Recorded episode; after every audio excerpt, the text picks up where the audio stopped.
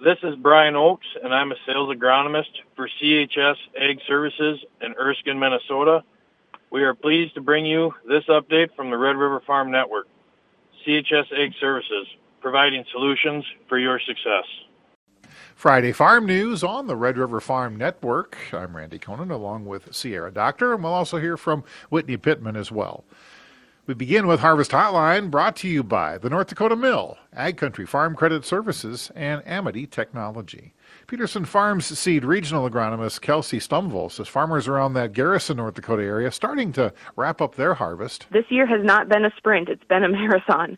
Um, guys are fighting the snow, fighting the mud. Um, not as bad as 2019, thank God. Uh, we were worried about that, but things are coming along. Guys are getting the corn off. They're finishing up on the sunflowers, uh, but it's it's slow and steady, but we're getting there. Most people I've talked to have been pretty happy. Uh, there's a few pockets that weren't able to catch some of those rains. Um, it's just kind of a product of the year. It was so hit and miss. Uh, it's so spotty, but for the most part, I think guys have been pretty happy.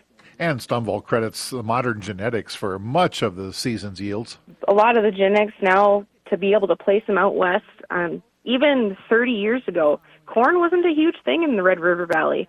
Uh, we talk about that a lot. If 15 years ago we would have talked to my grandpa and said, "Hey, grandpa, we're growing corn out here now," I don't think he ever would have believed us, especially not the yields that we're getting. So genetics have come a long way, and um, it's really exciting to be in that uh, part of the industry as it as it's evolving. South Dakota Soybean Association President Kevin Deinert farms near Mount Vernon and says there's just spits and spats of harvest left across the area. Around the Mount Vernon or Mitchell area, we're uh, pretty well wrapped up here. I'd say soybeans are pretty well finished, and corn is is on the tail end. Just some of the larger producers have have a little corn left, but I'd say all in all, 90% done on corn in this area. Uh, a lot of guys there's a lot of uh, strip tilling going on around here. I noticed a lot of, of that going on. Uh, personally, we're doing some fall spraying to get ahead of next spring, um, and just wrapping up and doing a lot of maintenance so that we're ready for next spring. Deinert is happy with how the corn came off. Corn came off pretty good. Uh, really, really happy with the way it finished. I think we missed some of that August heat, uh, early September heat. Uh, corn yields were above average. Moisture kind of came in there nicely and stayed in that 14 to 15 range, even into the months of November. Moisture sat there nicely. And quality, everything looks really good. I think everybody was very happy with how corn uh, held on and uh, filled throughout the year. RCM Ag Services market analyst Steve Wagner is plugging away at his corn harvest. It it is uh, a slow process for me, but yeah, I'm still getting there. I'm hoping to be done this weekend, and I think there's there's uh, fewer and fewer of us out there. They're getting it done. Um, you know, the weather just absolutely has been perfect this week, and so there's going to be a lot of corn taken out by Sunday. Wagner is located in southeastern Minnesota. I'm on uh, mostly irrigated ground and where there was no water, there is no corn. Um, I have fields that, uh, with the water, are, are going to go 220 to 240, and when you get off the circle and into the dry part of the field, your yield drops down literally to nothing. If you're on dry land and the soil isn't, uh, you know, got any depth to it, doesn't have any clay in it, you're struggling. Now that's the thing that I would say around here that I've noticed more and that is that even if you didn't have irrigation, the ground held the water pretty darn well because there's been some pretty nice corn taken off around here. And that's Harvest Hotline brought to you by Ag Country Farm Credit Services, Amity Technology, and the North Dakota Mill. National Weather Service Grand Forks meteorologist Jacob Spender says the weather pattern will stay on the dry side throughout the weekend before cooler temperatures move into the region. So just taking a look at the weekend, we're kind of looking at a dry but warm pattern setting up across the area. So we're looking at temperatures in the upper 40s to lower 50s with the warmest temperatures in the southern Red River Valley and then dry conditions across the area. Um, the pattern does change though as we get into early next week. Now Monday will most likely be our last warm day for a while. We'll, we'll see temperatures in the 40s and low 50s once again, but then we'll start to introduce more systems into the area. So there will be a chance for some precipitation by the afternoon and evening hours, and then that will continue into the overnight on Monday. And according to Spender, Tuesday will bring more winter type weather. Now, getting into Tuesday, we'll start to usher in all that colder air, uh, finally getting into the area. So we'll start to see temperatures drop down, and it will be breezy across the region with uh, winds sustained around 25 miles per hour, gusting up to 35 miles per hour at times for Tuesday and again on Wednesday. And it's almost a reversal. We've been above normal across the area for pretty much the last couple of days. But by Tuesday and Wednesday, we'll switch it and we'll actually go below normal for a little bit um, as we're getting into the middle to later portions of the new work week. After the U.S. Senate passed a House continuing resolution to fund the government and extend the 2018 Farm Bill, many ag groups are wondering what the timeline for completing the next Farm Bill looks like. North Dakota Farmers Union President Mark Watne is worried that a lot of the work will put into the livestock program advocacy may be lost. Well, in our world, it's it's a little bit of a good news, bad news scenario. The good news is is we have some predictability in what farmers and ranchers will be able to sign up for next year, and of course, it'll be very similar uh, as it was uh, simply extension. Uh, the bad news is is that we you know we did a lot of work to see some enhancements to ARC and PLC reference prices and we did some work on a, a you know a, a double opt-in option that allowed you to select both. Um, we did quite a bit of work on maintaining crop insurance and the livestock programs that were developed. So we're hoping that doesn't get lost in the time frame that we've shifted now to when we'll have that dialogue again. So, you know, now we're up uh, against uh, when will they come back to it and when will we get an opportunity to again push some of our concepts to enhance the program. And Watne is hoping a farm bill can be passed before elections take a priority. Get the latest farm news, weather updates anytime by listening to the Red River Farm Network podcast. You can find those at rrfn.com or anywhere you get your podcast. This is the Red River Farm Network. Friday farm news here on the Red River Farm Network. Red River Farm Network farm broadcaster Whitney Pittman traveled from Kansas City to Minnesota today and has this report. We are at the Minnesota Farm Bureau annual convention here in Bloomington, Minnesota, and we are talking with District 3 Director Pete Bakken. Tell us what's going on here at annual meeting. There's a lot happening, uh, and right now people are hard at work. Currently, we have the delegate session going on. We are seeing some resolutions come with regard to solar. Uh, things have been going pretty quickly. We did have this morning our district caucuses. We had four, uh, three districts up for election, and President Glessing's position is also up for election, and that will be happening later this afternoon when delegate session is over. All right, and so things right now, U.S. government is sort of getting back on track here. We've got a continuing resolution to keep the government funded for a bit here, but also Farm Bill was extended for uh, the year.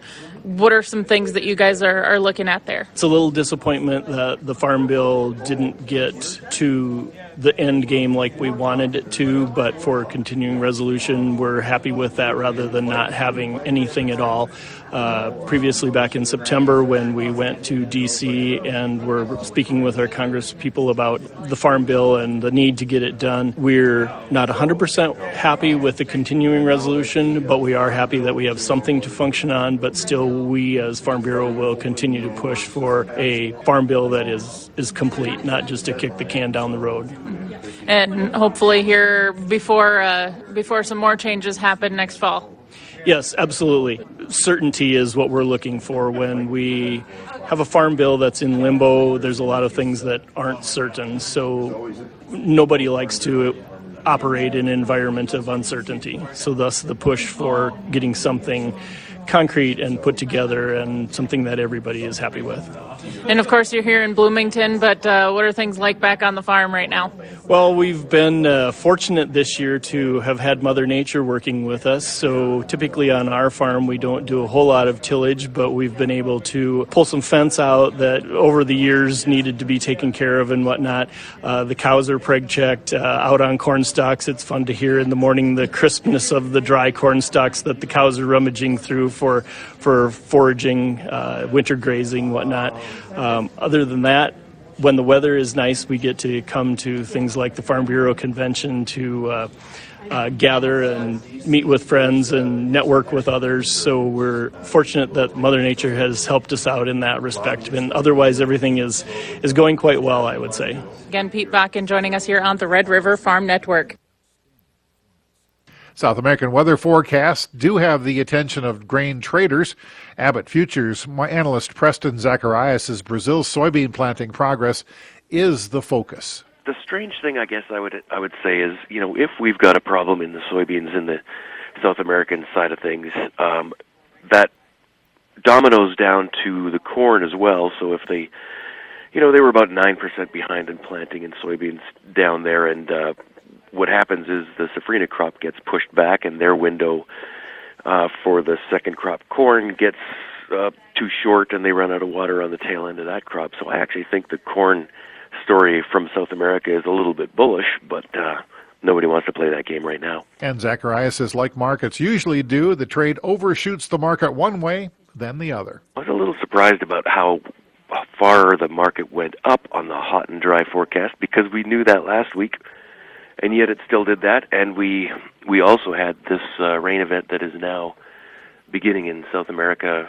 in the forecast. And Martinson Ag Risk Management President Randy Martinson says all eyes are on the Brazilian weather forecast, and traders also seem a little gun shy to get ahead of this afternoon's cattle on feed report and we've had good news this week, you know, so cattle have actually traded a little bit better overall this week. So we might be able to see a positive finish, you know, with the cattle on feed report is coming at two o'clock. We are looking at, you know, higher placements, but October generally is the highest placement month for the uh, cattle on feed report. So that is what we're going to see is the October placements. We did see a big one in November in last month, which kind of threw the market into the tailspin. You're also seeing some big imports that took place from Brazil or from uh, uh, Mexico and from Canada, and that I think added to the placements in the for the September for the the October report. But right now we are looking for this report to come in to be a little bit negative, but I think the market has priced that in. This is the Red River Farm Network. Welcome to Inside Agriculture on the Red River Farm Network. Let's catch up with Ag Week reporter Ann Bailey. Ann, what do you have for us on the cover of Ag Week this week? I wrote a story about the Dakota Regional Medical Center in Cooperstown, which includes a clinic, hospital, and long term care center. It opened this past summer after two years of construction. Uh, at one point, a few years ago, they were considering closing the hospital, which was called the Cooperstown Medical Center.